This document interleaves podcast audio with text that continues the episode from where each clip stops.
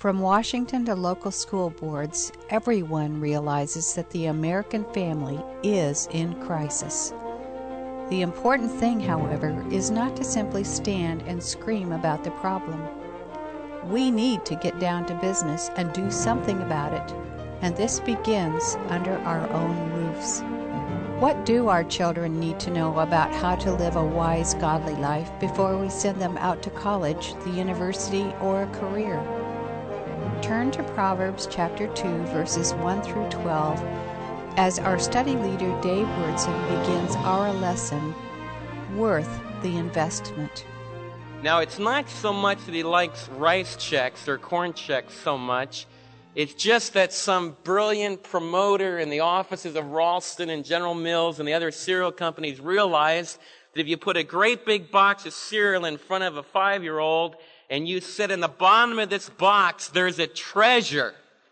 There is a priceless treasure. There is a, now, they really came out with a good one. The last one we got out is, is two pens. Any, any of you parents seen those two pens? One of them writes in invisible ink, and then you go over it with the other pen, and it all appears.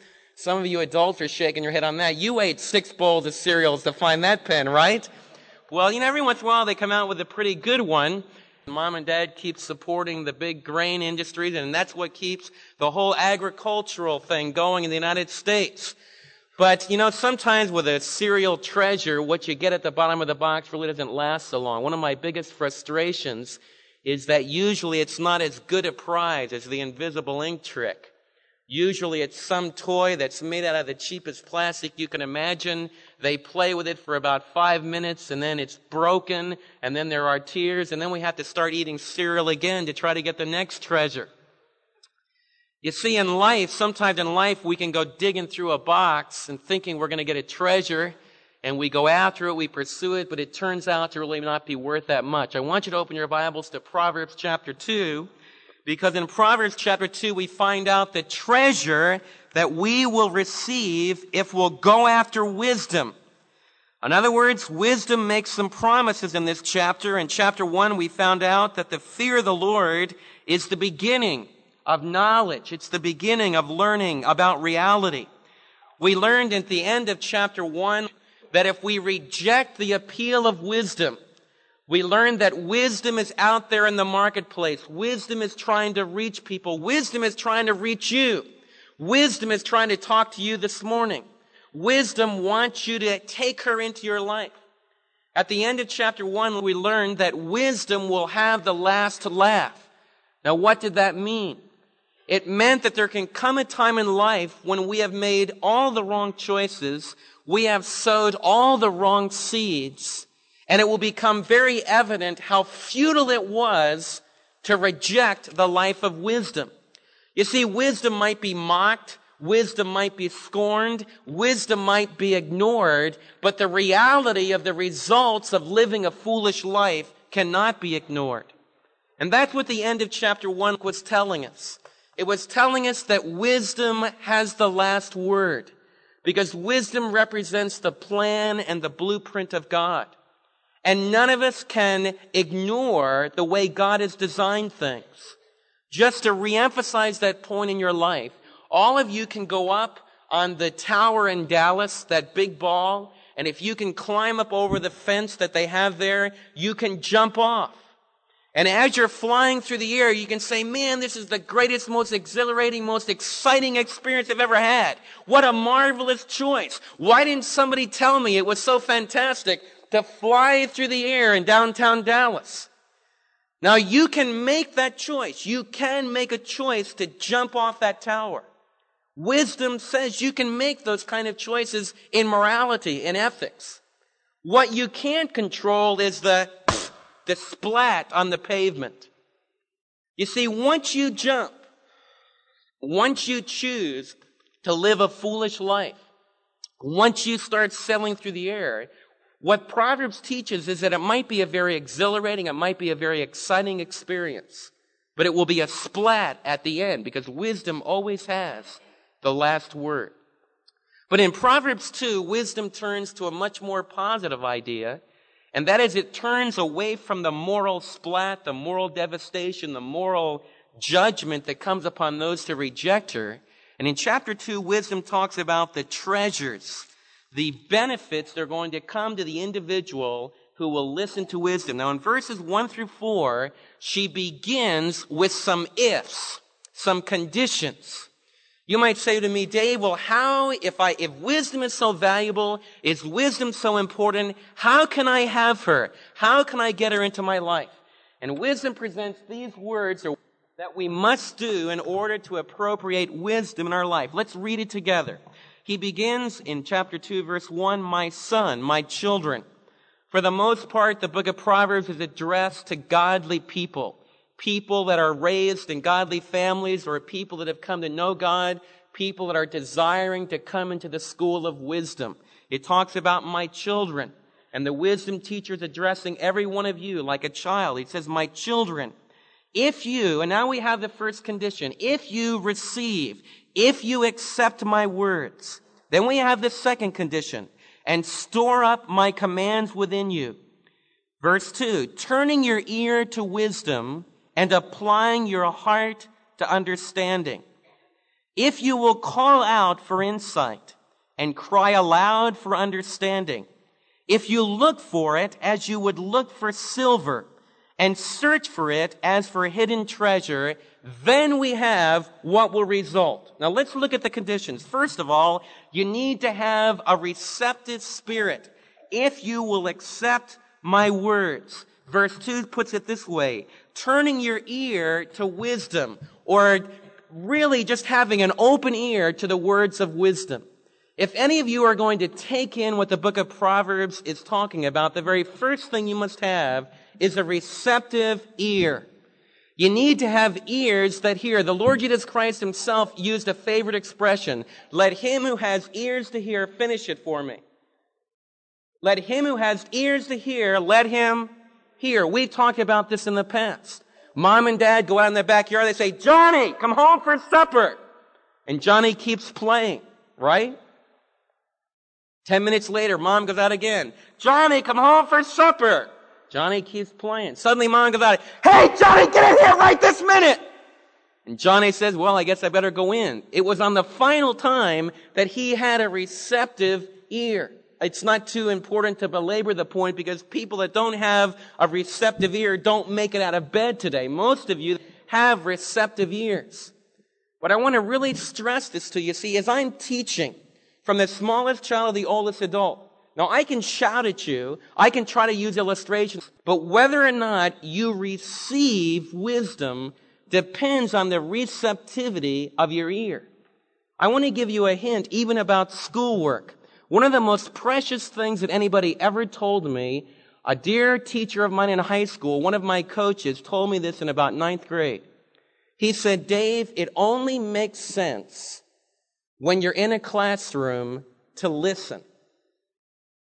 It only makes sense when you're in a classroom to listen to what the professor says, because there's a good chance when test time comes around that they'll probably ask you some questions about things that they said.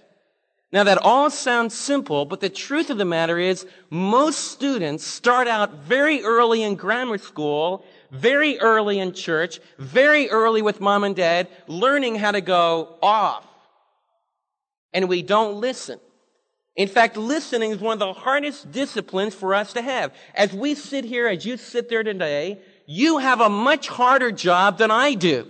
You see, my my mind has to be in gear relatively. As I'm talking to you, for the most part, I usually know what I'm trying to say. So I have an easy task. You see, I know where I'm going, and I know what I want to communicate to you, and I have to work hard because my mouth is in gear. It's much harder to have your ear in gear. And there's a tremendous need in America today. The listening skill is going by the wayside. In order to really get information across to people, we live in the information day. We live in the communication era. We've got all kinds of sophisticated equipment, but we're turning off the switch on our, on our ear. You see, when you come to church to hear God's word, when you open your Bible to read God's word in the morning or at night, whenever you might have your own personal time, that's when, more than any other time, you need to turn on your ear. You need to have a receptive ear. And that's a very hard discipline. Wisdom begins. If wisdom is going to enter into your life, it begins by having your ears turned on. And I would challenge you. That professor told me, listen when people are trying to get across information to you, even if you don't understand it, even if it's not coming through. Some of you might say, well, Dave, when I study the Bible or when you teach me, it's all just new virgin territory. It's so hard for me to understand. Listen. Keep listening. You understand a lot more than you think you do. When I was studying chemistry in college, it was all Greek to me. I was studying general chemistry and then organic. And I can remember studying at night and trying to listen what Morrison and Boyd, this famous organic textbook, was trying to teach me about chemistry. Some of you that had that were shaking your head. You remember Morrison and Boyd. And I can remember studying for three hours at a time and scratching my head and saying, I don't understand anything that I'm learning. So I asked a friend of mine about it who was a senior chemistry major. He said, David, don't worry so much. Don't worry so much as you're listening, as you're reading, as you're trying to hear the text about whether or not you're understanding it. Keep listening. Keep listening. Because you'll find out that you understood much more than you even imagined. All of learning is like that. Now, whether or not you learn organic chemistry or not, for most of you, it won't be that important.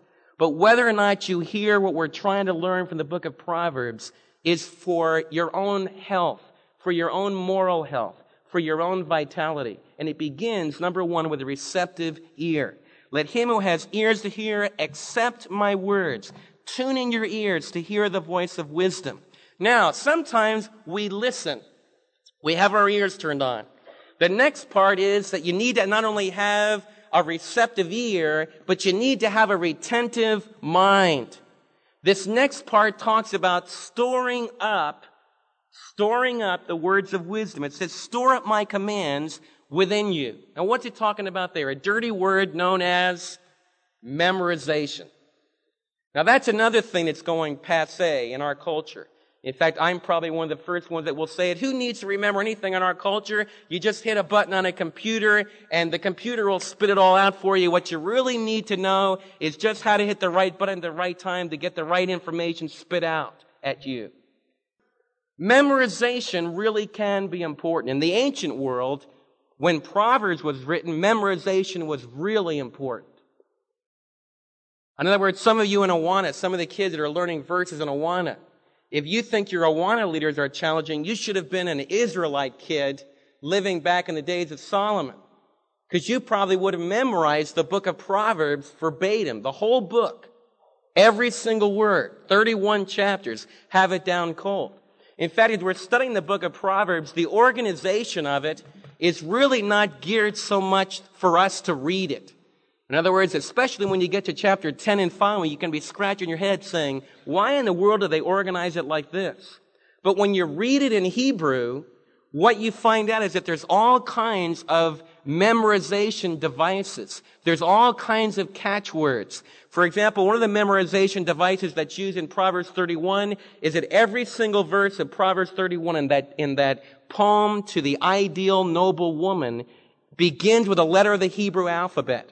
And so an Hebrew child learning Proverbs thirty-one could remember that every single verse began with the next letter of the Hebrew alphabet, and it would be a memorization device for them to remember the verse. In ancient Israel, they put a big stress upon a retentive mind. That's why I love Awana so much. It's why I believe that the Holy Spirit has used it to have such an impact. Memorization is so important. But I want to stress this when I talk about a retentive mind. Memorization should never stop with just rote memory. I want to speak to you moms and dads for a minute. In our church family, the kids learn a lot of verses in Awana, in Sunday school, at daycare. We have a lot of memorization in our church. But you know, just memorizing verses is not going to produce a skillful life. You see, there does need to be that receptive ear. There does need to be that retentive mind. But it's very important that these truths be internalized deep in our personalities. It needs to become the way that we feel about things, the way we decide about things. And I want to challenge you, moms and dads, don't ever let your kids learn a verse without explaining to them what it means. If you don't understand what it means, look it up in another translation. Call us on the telephone. Don't let your kids learn by rote. Be very careful about just going through the mechanics. It's dangerous to just learn verses mechanically. When I was a kid coming up through the Christian education, I just happened to have one of those minds. I could just sit down like in about ten minutes and learn a whole psalm. And I would do that for points. I can remember just getting thousands and thousands of points for my team at camp because I could do that. You could ask me a day after I learned those verses, Dave, what was that psalm? It was gone. It was all quick-term memory, just looking at things, you know, taking kind of a mental picture of it. I don't have a photographic mind, but for a short term, I could take kind of a picture of it and go over it a few times, put it together. I had some gimmicks that I used to remember, and I'd remount the whole psalm, get the points, and then move on to another psalm. That kind of memorization can be prideful. It can be deadly. It's said that Lenin had the Gospel of Matthew memorized. A lot of the techniques for the communist development of small group emphases and, and using a small group of committed, dedicated people came out of Matthew's gospel. Here was someone that had the whole gospel memorized, but didn't know the Lord of that gospel, didn't know the Savior that it presented.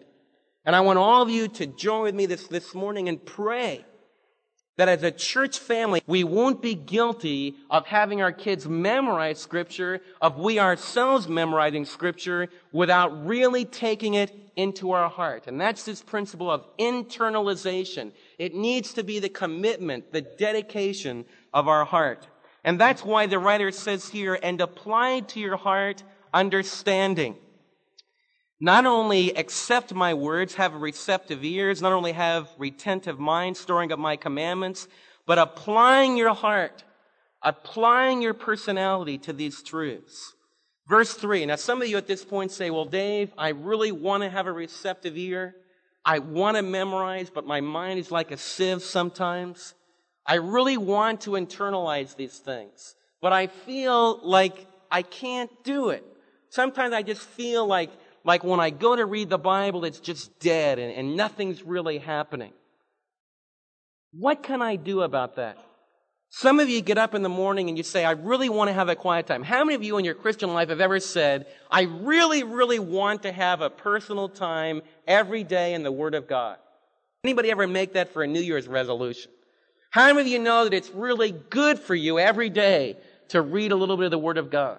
Everyone does. But it's so hard to do that. How many of you have ever had it? You start reading the Bible and it's like just cold as ice. It just seems like nothing really is happening. A few of you that have that problem. You know, I have that problem. You know, there's some times when I open the Word of God, and listen, I've got it. I mean, if I don't open the Word of God, I don't get paid. Now, that's a really strong motivation to open the Word of God. It's not a good one, but it, but it is a strong one. In other words, I've got to get up here every Sunday, Wednesday night, Tuesday, and several other times during the week. If I don't open the Word of God, I don't have anything to say. And you'll find out quick. And if the elders and deacons find out I don't open the Word of God, I've had it. But you know, there's times where I open the Word of God and it just, it just doesn't seem, my heart is cold. Just like your heart is cold. Now, there's some preachers that'll tell you they every time they're always thrilled, always really excited. They're always really in tune with the Lord. I'm going to be honest with you. I'm not always that way. What do I do about it? Well, I close up the book because I don't want to be a hypocrite. I mean, you shouldn't read the Word of God if you don't. If your heart isn't warm, if you're not gurgling for Jesus, close the book and wait to a more opportune time. Because after all, it's much better to follow your feelings and follow the genuineness of your emotions than to do something that's hypocritical. Now, that's what a lot of you do in your lives. And that's what I'm tempted to do in my life. But you know what I do? I do what this next verse says. It says, if you will call out, verse three, if you will call out for the ability to make wise decisions, that's what insight means. If you will cry aloud for understanding. If you'll ask God, in other words, there's a verse in James that says that if anyone lacks wisdom, let him ask of God who gives to all men liberally. When I'm having trouble understanding, when I'm having trouble being motivated, what I do is I talk to the Lord about it. I'll admit to him the hardness of my heart. I'll admit to him that I'm having trouble understanding. I'll ask him questions. And I'll say, Lord, even though my feelings might not be there, I know that you are there. I know that you are objectively there. And I know that you can meet my need. And I know that if I ask you, you will give me the ability to learn from your holy word so that I might live skillfully. In other words, instead of drawing away from God, instead of feeling guilty about those problems of understanding, those negative feelings.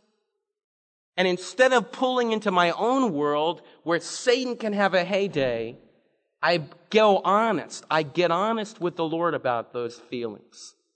And I admit to him, Lord, in my old nature, I am callous towards you. In my old nature, I don't have spiritual understanding. But by a gift of your grace, you've created another Dave Wordson. And even though right now he might seem so very far away, there is someone inside of me that you created, that's your child, that loves you and that wants to learn. And I call out to you for understanding. Brothers and sisters, we need some believers that fervently want to know.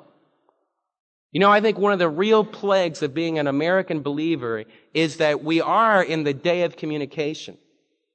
And everybody is hearing. You can flip on the radio, you hear Chuck Swindoll. Wait a little bit longer, you hear John MacArthur. Wait a little bit longer, you hear James Dobson. Wait a little bit longer, you can hear W A Criswell. You can turn on and hear one church service after another. We're just sprayed with the truth. But sometimes it can dull our receptivity and our desire to really want to have skillful living. You know, I really became aware of that when I was over in Poland. Because when I arrived there in Poland, I figured there was going to be this terrible language barrier. And how in the world was I ever going to be able to teach the book of Proverbs to Polish believers? There's so much cultural difficulty, and I'd never been there before. So I started into the first session with fear and trembling.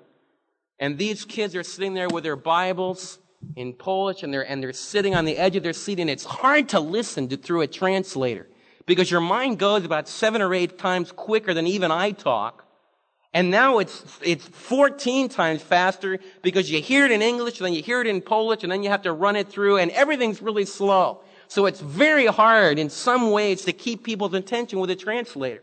But these kids are sitting there, and I'm wondering, is it really coming through? Well, about three, about two o'clock in the morning, with all these kids gathered together around a table, and this kid, I'll never forget this one fellow, as a college student, he kept looking at me. He says, now listen, I know you just flew all night, and I know your time's all mixed up, but we don't get this opportunity all the time. We're not going to have you here very long. Can I ask you one more question? And then he would ask me another question from the Word of God. And this is all with a translator sitting around this table there in the dining hall. And these kids about two thirty in the morning say, we want to know more. They were diligently asking. They fervently wanted to know the truth.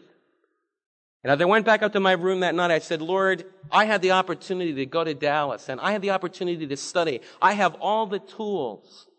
Do I have that kind of a desire to really want to know the Word of God? You know, I think one of the most moving times of my life was, I remember my senior year in high school, I shared this with the men. I shared with the men, we were studying the book of Daniel.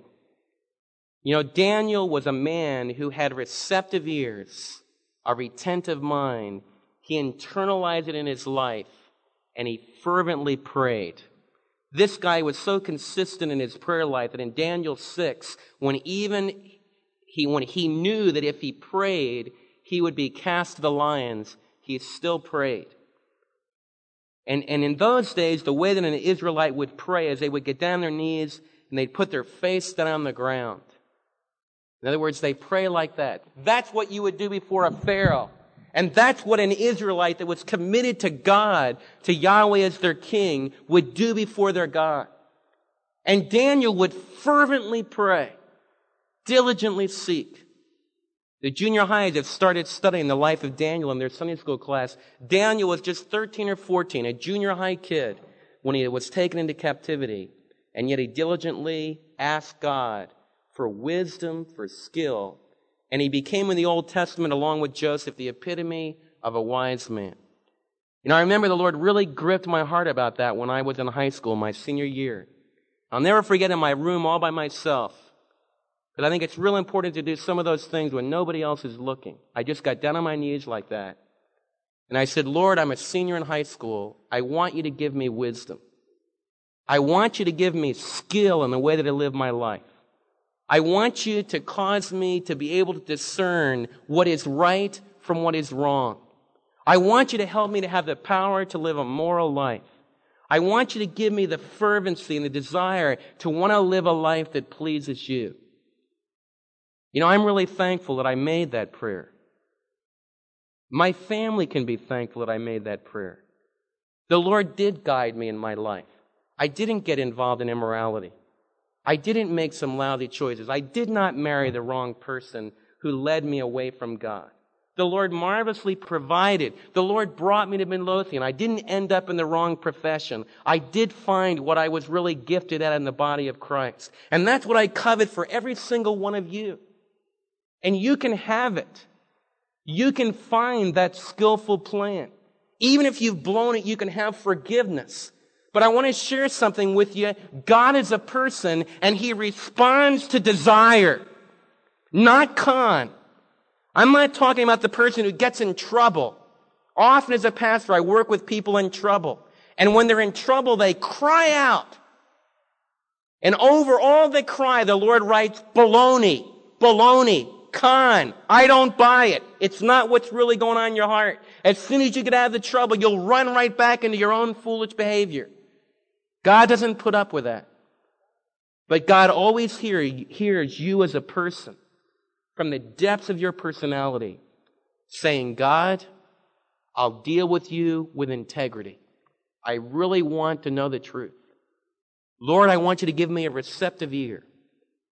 I want you to give this fly trap up here. I want you to make this a fly trap that'll catch things instead of a sieve that everything flows through. I want to have a retentive mind.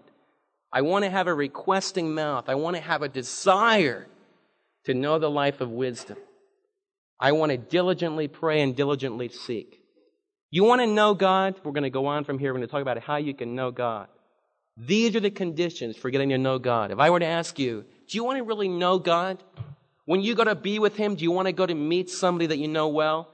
These are the conditions that it takes in order to fall into a very deep, intimate relationship with God. Number one, you need to have a receptive ear. You need to receive. You need to have your ears turned on. Number two, you need to have your mind turned on. You need to remember. You need to have a retentive mind. Number three, it needs to not just be an external thing. It needs to be something that you take deep in your heart.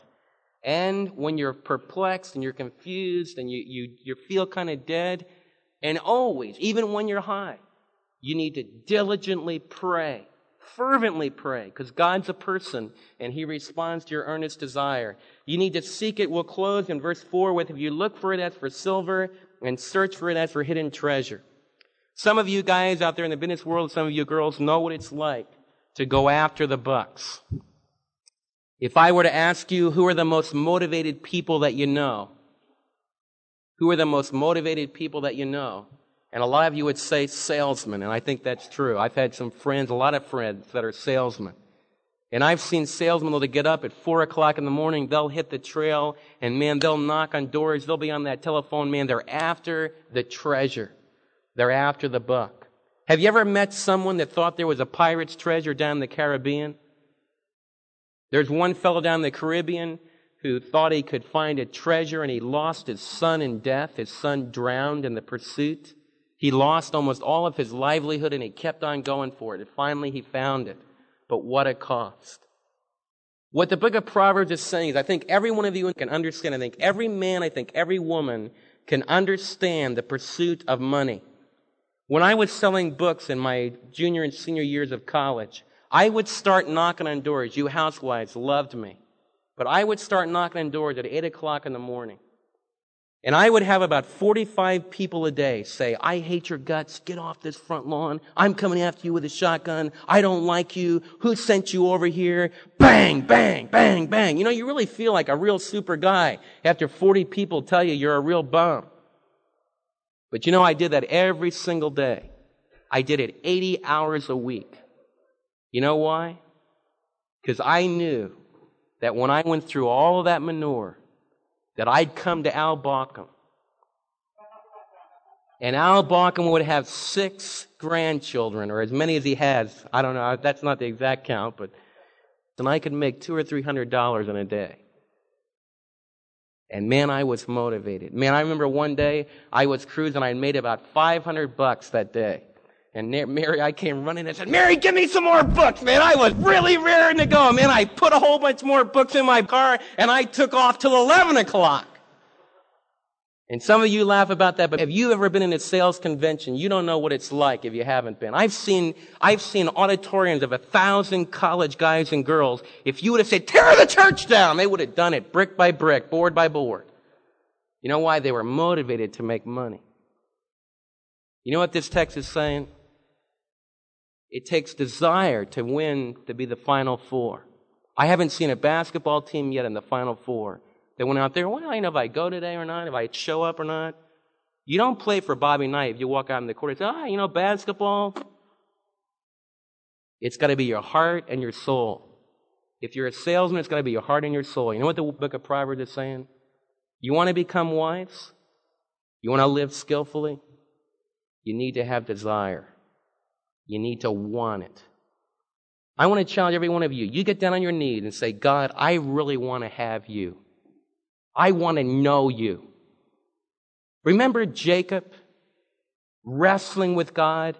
In the early morning, he's grabbing hold of God. God could have just, anybody that can just touch a guy's leg and he never walks right again, certainly is not hard up. Why did we go through that whole passage? Jacob clinging to God. He says, God bless me. I'm not going to let go until you do it. I got to have you. I know I've been a heel. I know I've been a creep most of my life, but I want you, and you're not getting away till I have you. Why did we have that passage in the Old Testament? Because I want to tell you something about God. He honors desire. And whether that person has failed much of their life, boy, if there's one time in their life where they grab hold of him, and down on their knees, they say, God, I want you. I want to know you. I might not have anything else, but you are the one treasure. You're the pearl of great price. I'm going to sell everything I have. If only I can have you. Wisdom promises that individual with that kind of desire will have wisdom enter deep into their heart. And if you have wisdom, you have everything.